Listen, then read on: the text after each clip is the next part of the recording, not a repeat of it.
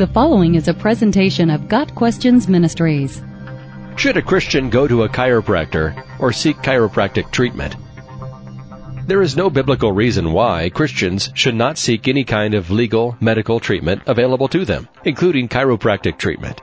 The Bible exhorts us to take care of our bodies and to do what we can to stay healthy.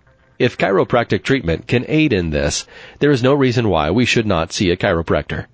The Bible presents good health as a positive thing and something to be sought and appreciated. Common greetings in both the Old and New Testaments included wishes for good health and long life. 1 Samuel 25 verses 5 and 6, 3 John 1 verse 2. Husbands are to love and care for their wives as they nurture and care for their own bodies. Ephesians 5 verse 28. Our bodies are the temple of the Holy Spirit and as such are to be cared for and kept in good health. 1 Corinthians 6 verses 19 and 20.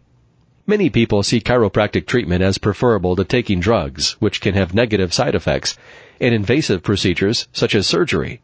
Others see chiropractic treatment as having dubious value and have concerns regarding the connections between chiropractors and practitioners of other alternative medical options.